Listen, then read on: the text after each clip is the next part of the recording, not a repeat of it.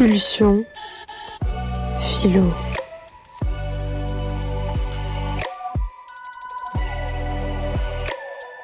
Bonjour à tous, on se retrouve dans Pulsion Philo. Alors ce samedi, on va se poser une question très importante. Déjà, on se retrouve sur Pulsion Philo sur Radio Pulsar. Je vous remercie de nous écouter, c'est toujours un plaisir. Donc on va se poser la question, pourquoi tu fermes pas ta gueule? Qui est une question un peu brutale au début, mais c'est quand même une question importante. Parce que pourquoi on a cette nécessité de communiquer, pourquoi on a une nécessité de parole avec les autres? Euh, ben Pour ça, du coup, on va partir sur le thème général du langage, de la rhétorique, de l'expression. Euh, il s'agit donc de le définir peut-être avant. Euh, si on définit le langage, le langage, on va dire que c'est un système de signes qui permet l'expression ou la communication mais ça va aussi euh, être défini comme une faculté de constituer ou d'utiliser un système. Un système, c'est important parce que euh, les systèmes aujourd'hui, euh, enfin, on va voir en tout cas que le langage se développe aussi dans différents systèmes, même si des fois il va en créer un. Donc le langage, le langage, c'est aussi l'expression. L'expression, c'est l'action d'exprimer ou de s'exprimer. C'est une action de rendre manifeste par toutes les possibilités du langage et plus particulièrement par celle du langage parlé et écrit, ce que l'on est, pense ou ressent.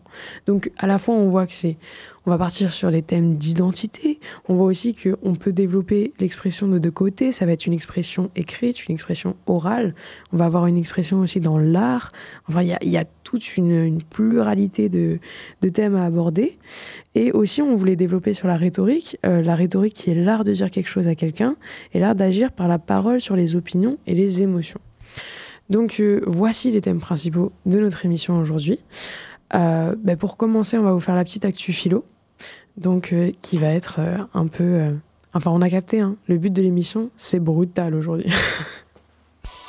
actu philo. Donc, on va se demander dans l'actualité qui devrait fermer sa gueule? Alors là.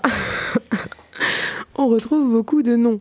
Je pense notamment euh, à notre, je je vais pas dire notre cher Depardieu, hein, parce qu'il n'est pas cher à, nos yeux du tout, mais euh, c'est vrai que, euh, enfin, on va se demander avec les accusations de Depardieu comment la parole, elle peut, elle peut être légitime. Parce qu'on va voir notamment en justice, la parole n'est pas légitime, il n'y a que les actes. Et c'est ça le problème avec tout ce qui est agression sexuelle et tout ce qui est relié aux femmes aussi notamment, c'est ben, on va pas du tout euh, prendre, en compte, euh, prendre en compte plutôt euh, une parole comme une preuve, alors que quand on se retrouve avec 14 femmes qui vont dire mec, tu nous as fait, enfin, tu, tu m'as agressé, quoi. On peut pas à ce moment-là dénier. du coup, il va avoir ce, côté de comment rendre une parole légitime et surtout à qui profite la parole aussi, il y a un peu ce côté-là de si elles se mettent à parler, enfin pour qui, qui les écoute déjà? Est-ce qu'il y a une écoute nécessaire? Donc euh, vraiment, euh, on, a, on a vu ce... Enfin, vous savez quoi, je vais vous rappeler quand même le, petit, euh, le petit drama qui se passe en ce moment. C'est quand même Depardieu qui, après avoir, je crois que c'est un, un documentaire qui a été publié sur, je me rappelle plus des sources, mais c'est un documentaire qui est sorti sur euh, un voyage à Séoul et dedans on voit des comportements terribles. Je crois que si quelqu'un est TikTok, je n'ai pas TikTok mais je suis au courant. Donc euh, vraiment sur TikTok ça ça a tout euh, ça a tout envoyé quoi mais euh, c'est euh, vraiment des, des comportements euh, dégradants, des comportements misogynes as fuck, des, comportements horribles, quoi, et qui ont été beaucoup acceptés. Notamment, il y a des comportements pédophiles aussi. Il y a une vidéo où il y a une jeune fille qui est sur un cheval et il dit, en gros, les femmes, elles adorent ça. vraiment, c'est très étrange, alors qu'on voit très bien que c'est une petite fille qui parle. Et donc, des comportements très déplacés. Donc, vraiment, l'usage de la parole, comment enfin, qui parle et qui écoute, enfin, il y, a tout cette chose parce que la parole, d'abord, c'est une relation. Et ça, ça marche comme ça, le langage, ça marche à deux. Donc, euh, si euh, on donne pas d'importance à celui qui écoute ou celle qui, parle, quoi, eh ben, euh, tout devient hyper. enfin, on va créer que de l'inégalité. Donc, c'est ça qui est problématique. Et, et sinon, par rapport à ça aussi, je voulais parler de l'anatomie d'une chute. le fameux film qui a gagné la Palme d'Or, je crois que c'était l'année dernière, l'anatomie d'une chute qui a dévoilé récemment que l'acteur principal avait été accusé d'agression sexuelle pendant le tournage. Et lors de ce tournage, donc, la réaction qu'ils ont eue, c'est de l'isoler. Ils ont décidé de continuer, parce que c'était sur un caméraman, je crois. ils ont décidé de continuer l'émission, malgré tout. Enfin, plutôt la, la réalisation et ils ont décidé de l'isoler dans une pièce pour euh, éviter qu'il ait tout contact avec l'extérieur. Et euh, d'après la réalisatrice, ça serait le bon comportement à avoir d'isoler les gens, mais euh, c'est hyper complexe. C'est toujours la même chose. Là, on a cru une parole, mais du coup, on n'a pas agi totalement en conséquence. On l'a pas viré du plateau, quoi. En ce qui est compréhensible, parce que c'est tout un travail. Mais c'est hyper. bref, c'est intéressant de voir cette relation. Est-ce que vous avez des questions, les gars, par rapport à ça? Parce que la parole aujourd'hui, enfin, je veux dire, euh, si on parle de justice, tout ça, quoi, comment s'exprimer aujourd'hui quand on ne nous écoute pas euh, Et euh, j'ai pas commencé sur quelque chose de fun, hein. j'en suis bien consciente, mais. Ouais, du coup, on parlait de pourquoi tu fermes pas ta gueule. J'aurais envie de prononcer cette phrase à Monsieur le Président avec tout le respect que je dois le faire, que j'ai le devoir de faire. Mais euh, voilà, euh, c'est important quand même de dire que bon, Monsieur le Président Emmanuel Macron euh, a pris la décision de d'évoquer le sujet de Gérard Depardieu et, et de le soutenir. Et en fait, il faut prendre la conscience de se dire que sa parole, c'est pas une, une parole qu'il a fait de manière sans réfléchir ou quoi. Souvent, c'est très calculé. C'est en se disant il y a une bonne partie de la France qui euh, veut soutenir un, euh, une, une, France euh, traditionnelle, une France voilà. Et, et du coup son action là c'est sûrement pour conserver certains votes de l'extrême droite totalement etc donc voilà c'est je voulais dire ça. non, mais oui, euh, tu as bien raison. Hein. C'est terrible, surtout que euh, après Hollande, il a pris la parole par rapport à ça. Et en gros, il a dit mais ce qu'on attendait du président, c'était pas qu'il parle de, de l'agresseur, mais qu'il parle des victimes, au nom des victimes. Il représente le peuple. On va pas juste mettre un mec et on va dire regardez l'élite qui, lui, est un acteur exceptionnel, c'est un génie. Mais un génie de quoi? Un génie qui viole des petites filles, c'est ça qu'on veut Genre un génie qui, qui viole des gens et qu'après on lui donne. Bref, c'est. C'est euh, terrible. Mais bon, euh, là, on va parler surtout, on va, on va essayer d'explorer la parole par rapport à ça, et on va essayer d'écouter, en fait, de s'écouter aussi. Et, euh, d'ailleurs, on, on, vous remercie vraiment de nous écouter, parce que ça ne marcherait pas sans vous. Et donc, on va passer à notre petite minute culture.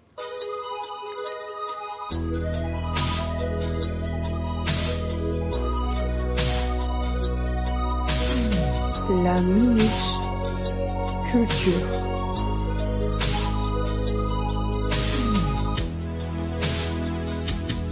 La Minute Culture. Du coup, je vous demande, les gars, qu'est-ce qui vous a inspiré sur l'expression et le langage cette semaine, William? Euh, Oui, bonjour à tous.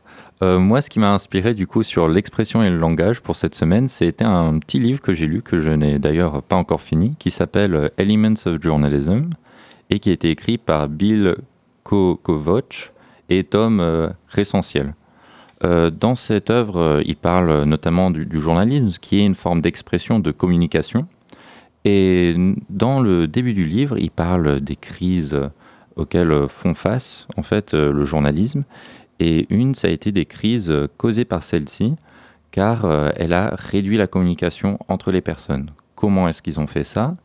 Notamment, ils l'ont fait car le modèle en fait économique du journal est de proposer des informations qui intéressent, qui plaisent à certaines personnes et donc donne au final, si quelqu'un continue à écouter et suivre un même journal, donne une vision du monde totalement différente et que s'il y a des personnes qui ont des visions du monde trop différentes, ça empêche la communication et que du coup, il se reproche du coup dans le début de cet ouvrage que je trouve assez intéressant, le fait qu'ils sont un, petit peu responsables d'avoir euh, mis la démocratie en crise, on va dire. Ça, c'était euh, du coup euh, mon œuvre en rapport avec la communication pour cette semaine. Ok, merci. Et du coup, il y a vraiment ce côté de on a besoin d'un espèce de langage universel, quoi. enfin de, de, propos universels pour se comprendre le plus possible ou... Oui, il y a un peu ça. Ils sont en train de se demander est-ce qu'on ne devrait pas avoir un message en fait qui peut concerner tout le monde justement? Et que s'ils n'ont pas un message qui fait ça, ils vont réduire la communication. Bah, bonjour. du coup, je vais rebondir sur ce que a dit William et pour lui répondre, ce message donne l'impression qu'il existe des mots qui puissent être interprétés de la même manière par tout le monde.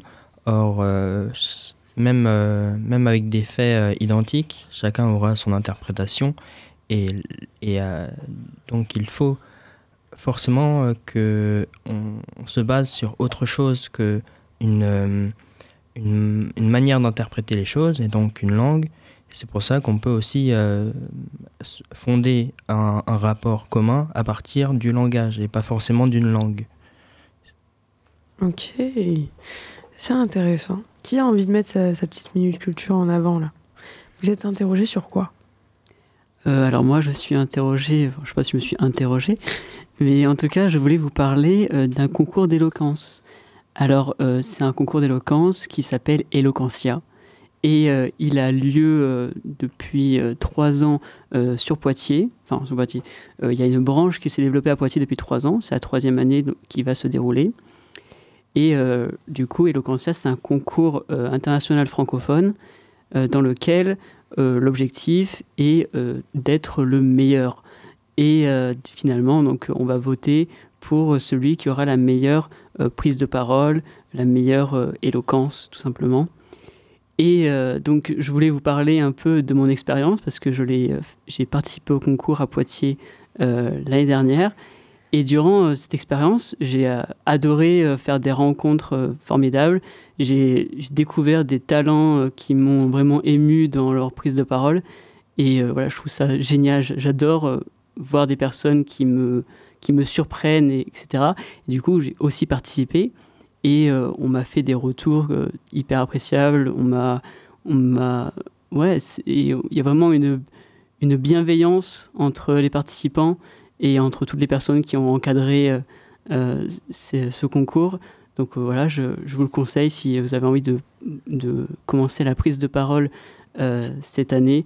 Donc c'est un concours qui se déroule à, Poitiers et le gagnant de cette, son concours se retrouve à aller à un concours international francophone.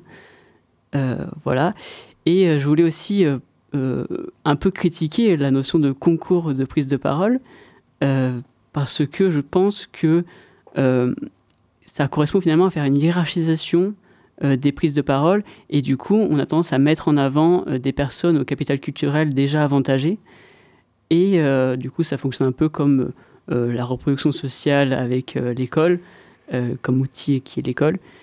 Et toujours ça met toujours finalement en avant les mêmes personnes et euh, du coup, je pense que euh, pour autant, on pourrait essayer d'aller euh, vers, vers une affirmation de son style oratoire avec son propre langage, avec son vocabulaire issu de, son milieu. Donc, ça peut être des milieux moins aisés, mais pour autant tout autant riches culturellement, avec des références, des manières de parler qui leur sont propres. Euh, voilà, donc je voudrais encourager tout le monde à participer à ce concours. Et d'ailleurs, durant l'envol euh, que je vais faire à la euh, tout à l'heure, je vais vous, partager ce que j'ai pu réaliser l'année dernière, en espérant que ça va vous plaire. Merci Seb. Ben, par rapport à Enfin, par rapport à ce que tu viens de dire, c'est très intéressant parce que du coup, ça montre une sorte d'élitisme dedans.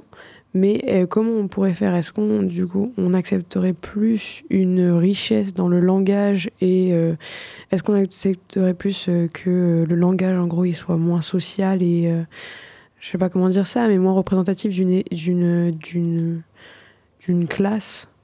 Ouais, moi je trouve intéressant de se dire que la rhétorique, c'est pas un outil très fixe qui serait la, la capacité d'une d'une classe sociale élevée, euh, euh, mais plutôt un, outil qui s'adapte à différents milieux et euh, qu'on peut tout autant convaincre et persuader quelqu'un, un auditoire, une personne simple, parce que la rhétorique, c'est aussi ça, c'est aussi simple, le simple échange entre individus sans pour autant devoir faire des discours.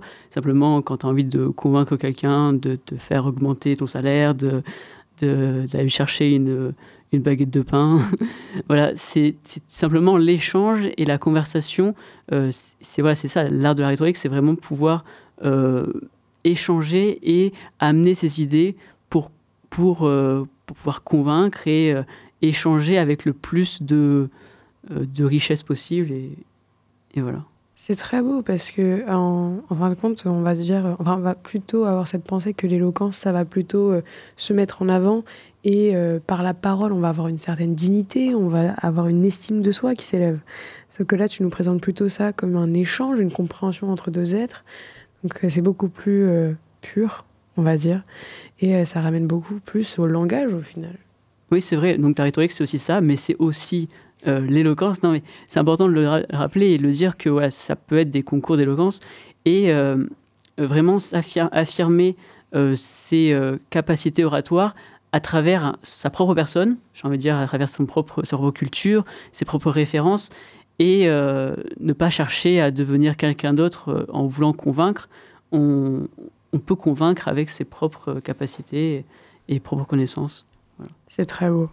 Et toi, Dorian, qu'est-ce que as, euh, comment tu t'es cultivé? Alors, bah, par hasard, j'ai reçu un livre pour Noël euh, dont une nouvelle d'Alain Damasio qui s'appelle Les haut-parleurs. Euh, dans cette nouvelle, on trouve une société, euh, on va dire, très privatisée où la, plupart des... Hmm, l'accès au langage même est privatisé, donc l'utilisation des mots est sous licence. Ça semble être terrifiant puisque si on ne peut nommer quelque chose, finalement, est-ce qu'elle existe encore? Et le fait de ne pas pouvoir nommer un fait, on ne peut donc pas montrer que ça a de la valeur en agissant de telle sorte que l'on cherche à le promouvoir d'une quelconque manière verbale ou, par l'écrit. Euh, il se trouve que dans cette société, euh, les, les, plus riches donc, peuvent se, se, procurer des mots et ne plus permettre aux plus pauvres de, de s'exprimer et d'une certaine manière d'exister. C'est une négation totale de l'existence humaine que d'empêcher quiconque de parler. Et c'est en, en, en posant un Hum, admettons qu'on imagine que cela ne soit jamais possible, on peut très bien y voir euh, un semblant d'actualité avec euh, la, le partage des, des, médias par les... enfin, à, à qui... non, attendez. Euh, qui possède les médias? Voilà, il y a une, une, une, carte comme ça où on voit à qui... à, quelle richesse quelle personne riche possède, les médias.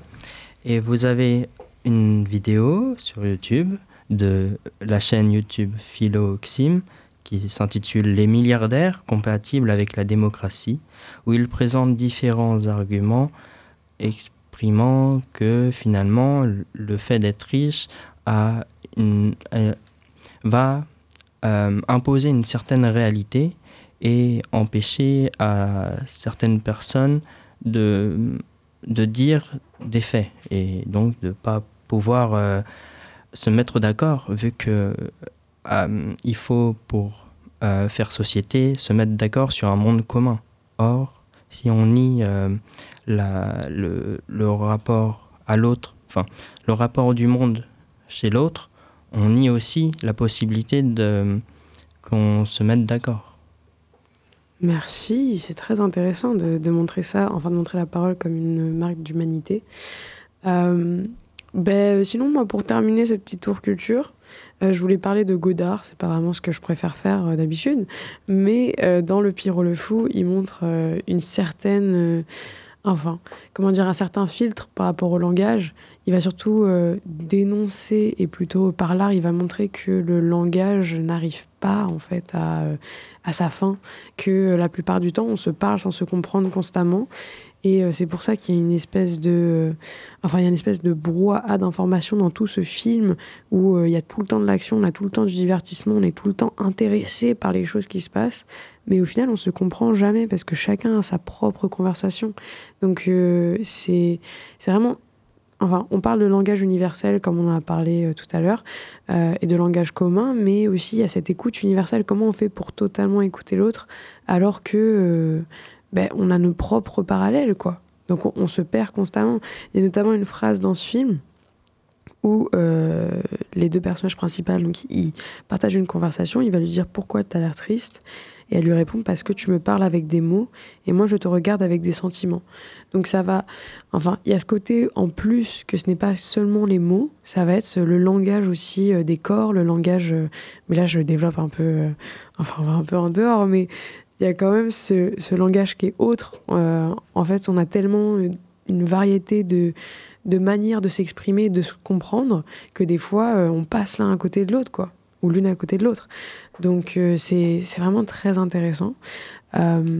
et sinon, par rapport à ça, on, on, a pensé langage, on a pensé expression. Donc, pourquoi pas un petit parole de Dalida je te regarde comme pour la première fois. Encore des mots, toujours des mots, les mêmes mots. Je ne sais plus comment te dire. Rien que des mots. Mais tu es cette belle histoire d'amour que je ne cesserai jamais de lire. Des mots faciles, des mots fragiles, c'était trop beau. Tu es d'hier et de demain. Bien trop beau. De toujours, ma seule vérité c'est fini, le temps des rêves. Les souvenirs se fanent aussi quand on les oublie. Tu es comme le vent qui fait chanter le violon au loin le parfum des roses. Caramel, bonbon et chocolat. Par moments, je ne te comprends pas. Merci pas pour moi, mais tu peux bien les offrir à une autre qui aime le vent et le parfum des roses. Moi, les mots tendres enrobés de douceur se posent sur ma bouche, mais jamais sur mon cœur.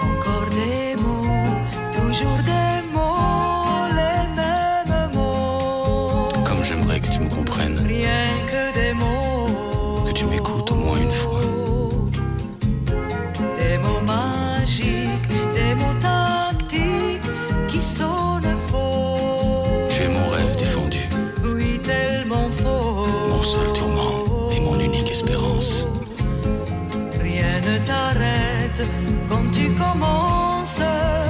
Si tu savais comme j'ai envie d'un peu de silence. Tu es pour moi la seule musique qui fait danser les étoiles sur les dunes. Caramel, bonbon et chocolat. Si tu n'existais pas déjà, je t'inventerais. Merci pas pour moi, mais tu peux bien les offrir à une autre étoiles sur les dunes. Moi, les mots tendres enrobés de douceur se posent sur ma bouche, mais jamais sur mon cœur. Encore un mot, juste une parole. Parole, parole, parole. Écoute-moi,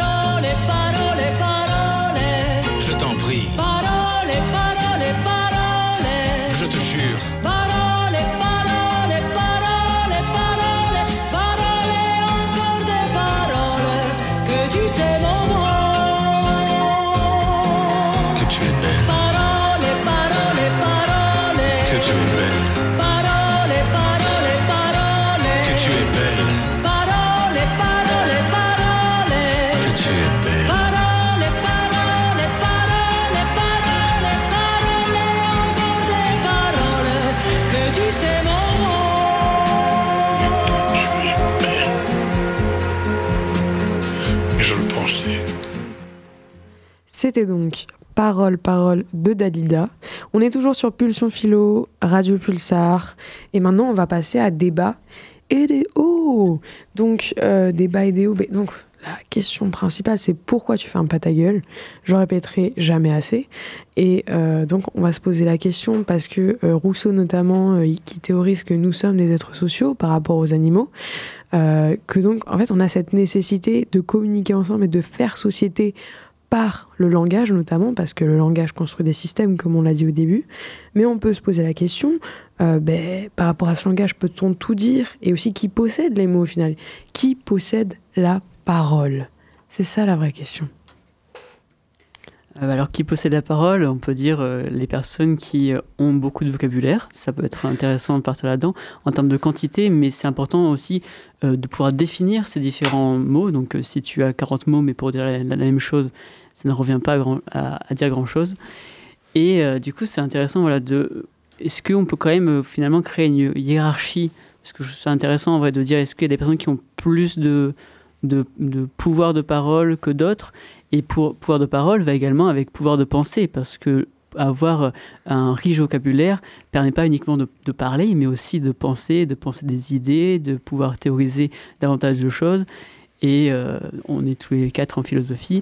Euh, c'est pour ça qu'on est hyper intelligent du coup. Parce qu'on a- Vous aussi, vous aussi, vous êtes intelligent, évidemment, et intelligente. non, non, c'est philo les meilleurs, c'est moi. Ouais, non, du coup, ouais, du coup, faut, euh, voilà, faut essayer de comprendre que, les, que le vocabulaire permet un enregistrement de la pensée, mais du coup, moi, je m'interroge toujours sur le fait que comment on fait en démocratie euh, pour euh, permettre aux personnes de, penser finalement le plus possible euh, sans privilégier plus de un groupe de sociaux plutôt qu'un autre, alors que en termes de quantité de, mots à définir, ça permet de, mieux penser. Je sais pas comment dire.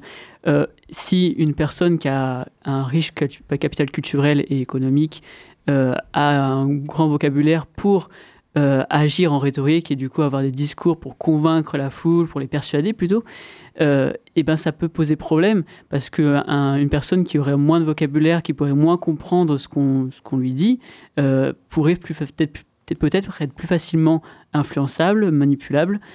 Et euh, du coup, voilà, il y aurait toujours finalement cette prise de pouvoir euh, des, euh, des plus riches sur les plus pauvres. Et, et voilà, comment on, comment on change ça Est-ce qu'on doit affirmer qu'une personne qui a davantage de, de vocabulaire, je sais pas comment vous dire ça. Ouais, mais je comprends, ouais, c'est tu parles de ça comme euh, marqueur social et tu parles aussi de ça dans- en termes démocratiques, parce qu'on se rend compte que la plupart des, des démocraties deviennent très vite des oligarchies, parce que euh, c'est au final les plus riches qui euh, vont... euh, euh, certes, ils essaient de donner la parole à tout le monde, ça n'en vient pas que c'est eux qui ont les médias, comme tu l'as dit tout à l'heure Dorian, et que euh, donc c'est eux qui contrôlent la pensée, comment on va penser et qu'est-ce qu'on qu'est-ce qu'on écoute et enfin il y a vraiment tout ce côté-là. Donc est-ce qu'on pourrait du coup éviter, enfin est-ce qu'on essaierait d'avoir un langage plus compréhensible? Est-ce que on est, on peut-être qu'on éduquerait plus les gens? Mais en même temps, euh, en fait, si on enlève cette complexité du langage, on enlève cette hiérarchie, à qui profite le crime? Ça, va être, ça va être aux plus riches, évidemment, à la classe supérieure, parce que euh, si on leur enlève euh, cette spécificité dans le langage, bah, ils peuvent plus euh, montrer leur, euh, leur euh, puissance. Comment dire ça? Enfin, ils peuvent plus montrer leur... leur comment- oh, J'arrive même pas à le dire. Leur, leur différence, quoi. Ils peuvent plus être supérieurs à nous. Ouais, les pauvres. non, et du coup, je voulais aussi parler, bon, j'en parle un peu trop souvent, je crois, de Clément Vektorovitch. Let's go. Et pourtant, je le prononce toujours très mal. je pense, j'ai du mal, euh, qui euh, va parler de la rhétorique, mais pas uniquement comme instrument de pouvoir sur, euh, sur les autres, du coup en étant actif dans un discours, en, parlant, en, essayant de convaincre son auditoire, convaincre une personne, une seule personne, ça peut aussi, mais aussi et pouvoir décrypter, pouvoir essayer de d'écouter un discours politique et voir à quel moment il va faire usage de d'outils rhétoriques qui, euh, qui vont amener dans un sens opposé aux valeurs que je soutiens, parce que euh, la rhétorique n'a rien de négatif en soi, c'est un outil. C'est un outil de, de, pouvoir, mais c'est surtout la manière dont on va l'utiliser. Donc on peut parfaitement être éthique dans notre prise de parole en essayant de finalement agir pour le mieux d'une société. Donc on peut aussi le penser comme ça. Euh, mais voilà, toujours dire que la parole a un pouvoir de manipulation et euh, toujours comprendre euh, qu'est-ce qu'on veut, qu'est-ce que la personne qui est en train de parler veut, de moi finalement. Oui, c'est très intéressant parce qu'on ramène la parole à l'utilité, à une fin plutôt, plutôt qu'un moyen. Ça veut rien dire ce que je viens de dire? Si. Ah, le langage va plus servir comme moyen pour mettons, euh, subvenir à des besoins de, survie que, euh, comme une, euh, que comme un art, comme on le retrouve dans la poésie ou le théâtre. Mais on peut aussi y voir une fin en soi si, on, admettons, on, on, est à un niveau de sophistication du langage qui nous permet de, de profiter en fait d'une chose qui, qui est en, en temps normal un moyen. Ok. Mais oui, parce que. Enfin, oui, du coup, là, on, est tous d'accord pour dire que le langage est un moyen.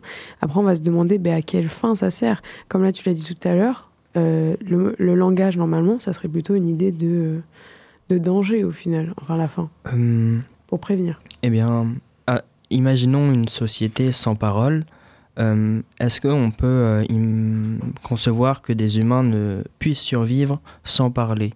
Euh, on, imaginons un, danger et quelqu'un en ait connaissance, il a comme moyen soit d'empêcher la personne par les gestes euh, d'aller dans une direction dangereuse, soit il peut lui dire euh, par la parole qu'il y a un danger et dans ce cas-là, il est le, groupe aura tendance à survivre. On peut donc supposer qu'il y a une sélection naturelle où les, humains qui privilégiaient la parole étaient amenés à, faire monde commun et donc à mieux, mieux survivre dans, dans une réalité dangereuse. Mais il se trouve que cette même parole est devenue aujourd'hui le danger, au sens où le, le droit à la parole est, de, est moins respecté et est vu en lui-même comme un danger, comme l'idée que si on évalue les faits de cette manière, alors il se peut que la personne euh, ait l'intention d'imposer ces faits. Or, si on, si on part du principe que l'on peut discuter les faits, alors on peut aussi bien discuter de notre interprétation des faits. Ok.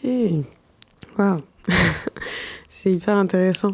Euh, là là, Mais euh, du coup, ça montre plutôt que, euh, en fin de compte, on va se demander euh, comment. parce qu'en en fait, il y a tout ce côté de langage commun, quoi. On va être là, ok, ben, avec le langage, il y a société. Mais du coup, comme tu l'as dit, il y a un côté de. On signale un danger, mais dans cette société où on essaie de faire monde commun et c'est comme ça qu'on arrive à survivre, euh, ben, qu'est-ce que le monde commun qui décide du monde commun? Parce qu'au final, on va se retrouver avec des normes et des gens en face qui vont pas tout le temps correspondre aux normes. Et du coup, est-ce que c'est là que euh, on, enfin, on dépasse le silence Je veux dire, parce qu'il y a un silence quand tu es dans le monde, tout va bien. Enfin, on est dans un monde de normes. Tout correspond aux normes. On n'a pas besoin de, d'admettre quelque chose, de, en tout cas de, euh, s'exprimer euh, dans le sens d'extérioriser une parole, une voix. Euh, mais dès qu'il y a problème, alors là, il faut s'exprimer. Là, il faut dire des choses. Mais comment on fait quand ce problème, c'est une personne? Comment on fait quand ce problème, c'est une spécificité qui ne plaît pas chez les gens? Comment on fait quand ce problème, c'est de l'étranger?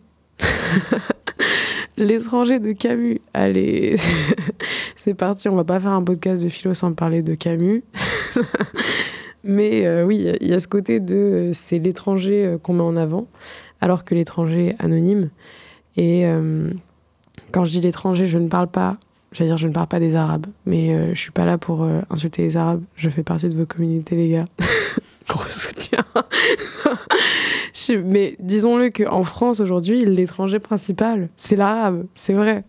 Euh, si on en parle autant sur les médias, c'est parce qu'il pose autant de problèmes, parce qu'on a besoin de trouver un espèce d'ennemi, un espèce de, en tout cas un espèce de monstre, quoi, le monstre qui, euh, qui nous fait sortir de ce silence, parce qu'on pourrait être bien dans ce silence. Mais non, on a besoin de parler, on a besoin d'ouvrir notre bouche. Parce que si tout allait bien dans ce monde, si on était une utopie générale, on serait dans un univers où il n'y a pas de son. Parce que c'est ça le son. c'est ça l'univers. L'univers, c'est paisible parce qu'il n'y a pas de son. C'est un, un état de paix total. Je pars un peu loin. oui. non, mais en vrai, c'est c'est hyper intéressant quand même. Euh, parce que si on parle de tout ce qui est. Euh, mais du coup, si on partirait sur le langage commun. Non, mais du coup, sur ce que tu disais, euh, que je trouvais très intéressant, sur. parce que tu es hyper intéressante, Inès. non, et que du coup, il y a un, langage de, de l'étranger qui, ouais, souvent en France, c'est vrai que c'est l'arabe. Comme ça, c'est bizarre, mais. et c'est aussi, je pense, à travers une construction d'un idéal, j'ai envie de dire, le, le français qui finalement n'a jamais existé, mais euh, le, le, français qui serait cliché. Et euh, je pense que c'est qu'on produit l'étranger, notamment à travers un, un langage et un, vocabulaire et un, un enfin, oui, une sorte de, de passé idéalisé euh, dans une opposition à un autre, alors que, alors que la réalité, c'est que la France, les Français, c'est une évolution constante et euh, c'est un changement.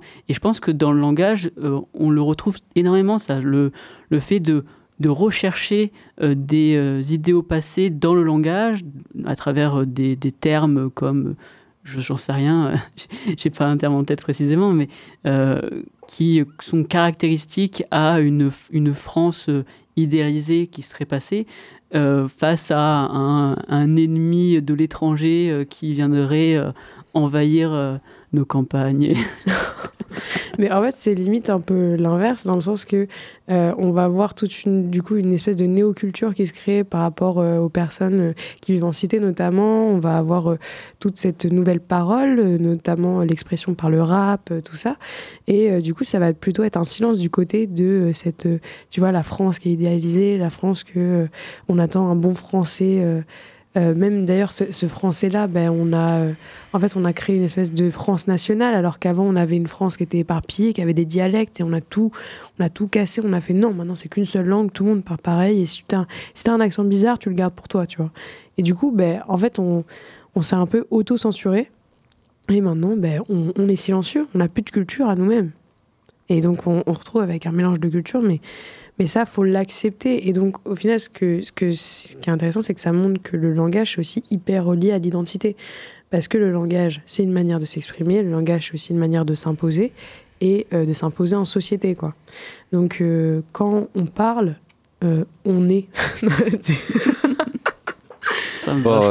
oui, après, la question de quand on parle, on est, en vrai, c'est une très bonne remarque parce qu'il y a Pierre Bourdieu, justement, qui avait fait cette remarque-là c'est que euh, quand on va parler, on va avoir un accent, on va avoir une façon de parler, on va avoir un vocabulaire spécifique. Et ça, vraiment, ça va être comment on affiche notre identité aux autres, ou du moins comment les autres nous perçoivent. Euh, par exemple, s'il y a quelqu'un avec un accent parisien, quelque chose comme ça, on va se dire comme ah déjà on peut savoir peut-être à peu près d'où il vient.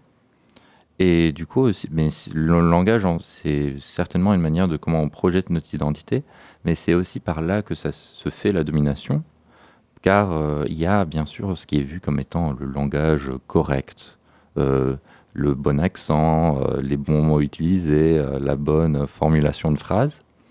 Et oui, là, par contre, on revient du coup à la question tout à l'heure de cette hiérarchisation en fait. Et il y a cette hiérarchisation de toutes les autres cultures en fait face à une culture euh, dominante. Une culture dominante qui, au final, elle n'est pas si apparente que ça. C'est c'est ça qui est fou quand même. Une culture dominante qui se construit sur du négationnisme. Est-ce qu'on peut dire ça Et- dans le sens que elle est, euh, elle n'est pas euh, arabe, elle n'est pas euh, noire, elle n'est pas, euh, enfin, elle n'est pas plein de choses. Mais qu'est-ce qu'elle est au final? Euh, elle finit euh, étrangère à sa propre à sa propre société finalement lorsqu'elle cherche euh, à, imposer euh, une, une seule réalité. Et j'aimerais du coup euh, euh, faire un éloge de, de l'étonnement parce qu'en philosophie c'est toujours euh, euh, encouragé. Euh, admettons qu'on trouve euh, une, euh, une manière d'agir ou euh, un fait étonnant eh bien, il ne faut pas chercher à simplement se taire et ne pas euh, interpréter ou ne pas exprimer une certaine interprétation au risque de croire qu'il y a un monde en dehors du mien. En- puisque euh, il n'y a que le monde avec ses ensembles de faits et tout ce qui s'y passe appartient bien au monde auquel on, perçoit, appartient bi- bien au monde dont on est aussi l'acteur. Donc si on voit des choses nouvelles et, inimaginables en temps normal, il ne faut pas euh, croire qu'il y ait d'autres faits et ainsi d'autres critères évaluatifs, car cela est impossible de, de croire qu'il puisse y avoir euh, deux formes de morale, quand bien même il pourrait y avoir une multitude de sociétés différentes qui vivent ensemble. Waouh C'était beaucoup plus deep que tout ce que j'ai dit avant. Merci, écoute. Ben, on a parlé d'identité juste avant, le langage lié à ça, et c'est pour ça que euh, face à ça, et ben, ça, ça nous ferait un grand plaisir de montrer Nina Simone qui parle, euh, notamment qui chante Enga No, qui est une chanson pour euh, mettre en avant l'identité et l'importance que on a trop euh, mis sous silence certaines, et donc on a besoin de montrer ce qu'on est, et pour ça, on s'exprime, pour ça, on le dit. Ain't got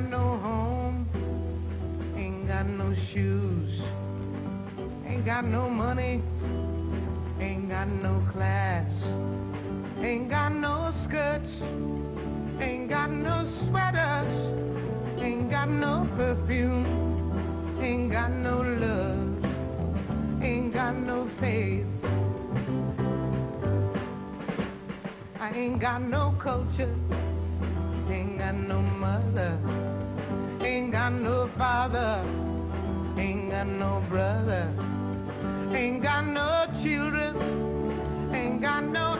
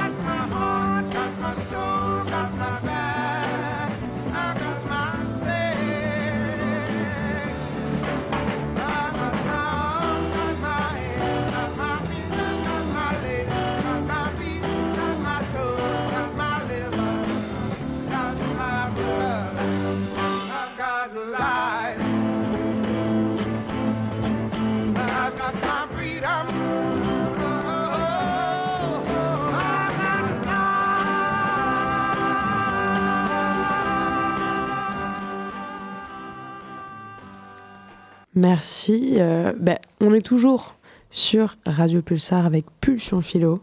C'était Nina Simone Got No. Et maintenant, on passe à l'envol présenté par Seb. L'envol.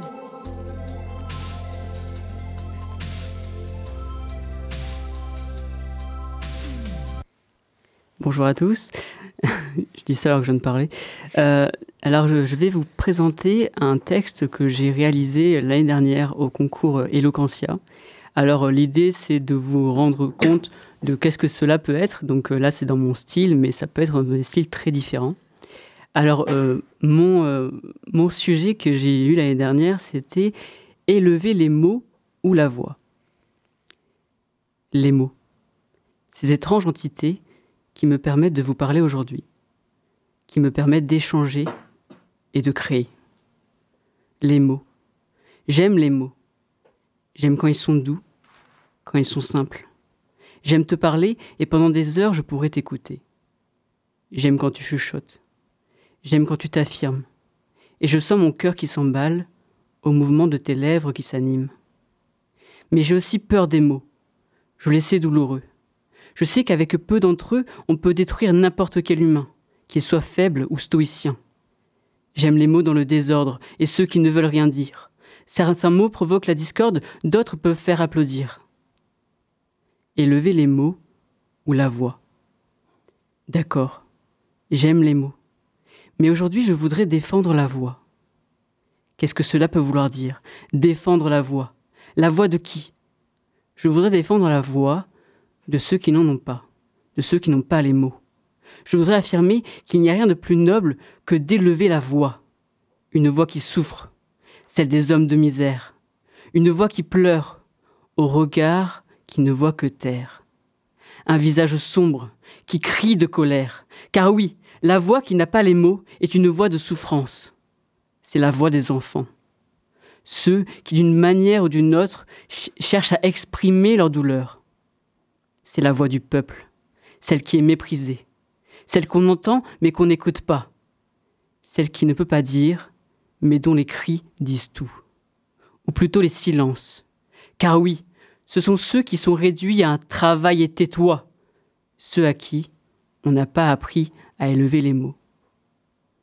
J'ai envie de leur dire que ce n'est pas grave, qu'il n'y a pas à être légitime, qu'il n'y a aucune couleur de peau, pas de genre, pas de grandes écoles, ni de culture pour parler, qu'il n'y a pas besoin de connaître de belles formules pour amener sa pensée.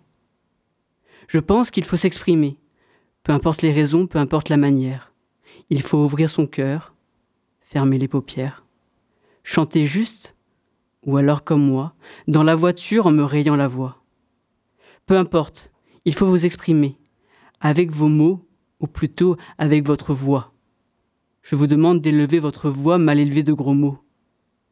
Exprimez-vous, comme vous le pouvez. Que cela soit pour une bonne cause, ou juste comme ça. Je veux que les gens osent et arrêtent de parler tout bas. Ainsi, il me semble clair que ma voix est pleine de colère, après ceux qui estiment qu'il faut savoir parler, pour espérer être écouté, qu'il faut avoir de bons arguments, pour prétendre échanger avec ce politique au pseudo-talent. Je fais partie de ceux qui pensent avec leur cœur, qui estiment que notre raison ne sert qu'à justifier nos nombreuses erreurs. Et dans une gare, les gens qui réussissent prennent de haut les gens qui ne sont rien. Ils vont parler en mots compliqués, qu'ils sont pourtant eux-mêmes incapables de définir, si je dois le préciser. Ils en martèlent le crâne de formules toutes trouvées, ils formatent leur âme à coups de culpabilité. C'est de ta faute si t'es mal payé. Le monsieur de la BU, Michel Foucault, nous l'a bien montré. Cette méritocratie n'est qu'un nuage de fumée. Ainsi, j'élève la voix et je parle avec les mots de ceux qui n'en ont pas.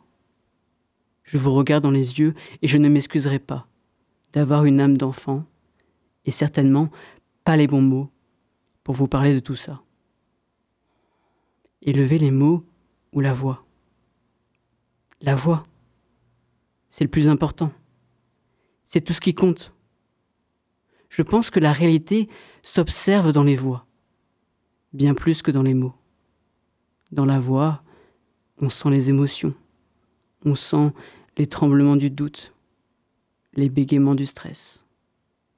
Certains trichent et se montrent d'une voix confiante, même si cela cache bien souvent de nombreux doutes. Aujourd'hui, je parle, je fais, je fais semblant d'avoir les mots. Et quand je commence à parler, à parler fort, je sens que ma gorge se noue, que mes poumons s'étouffent. J'oublie le sens des mots, mais j'observe la naissance d'une voix.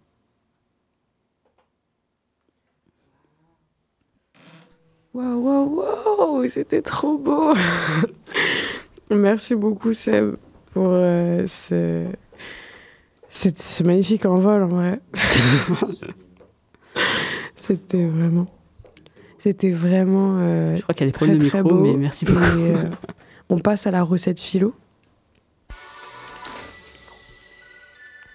La recette philo.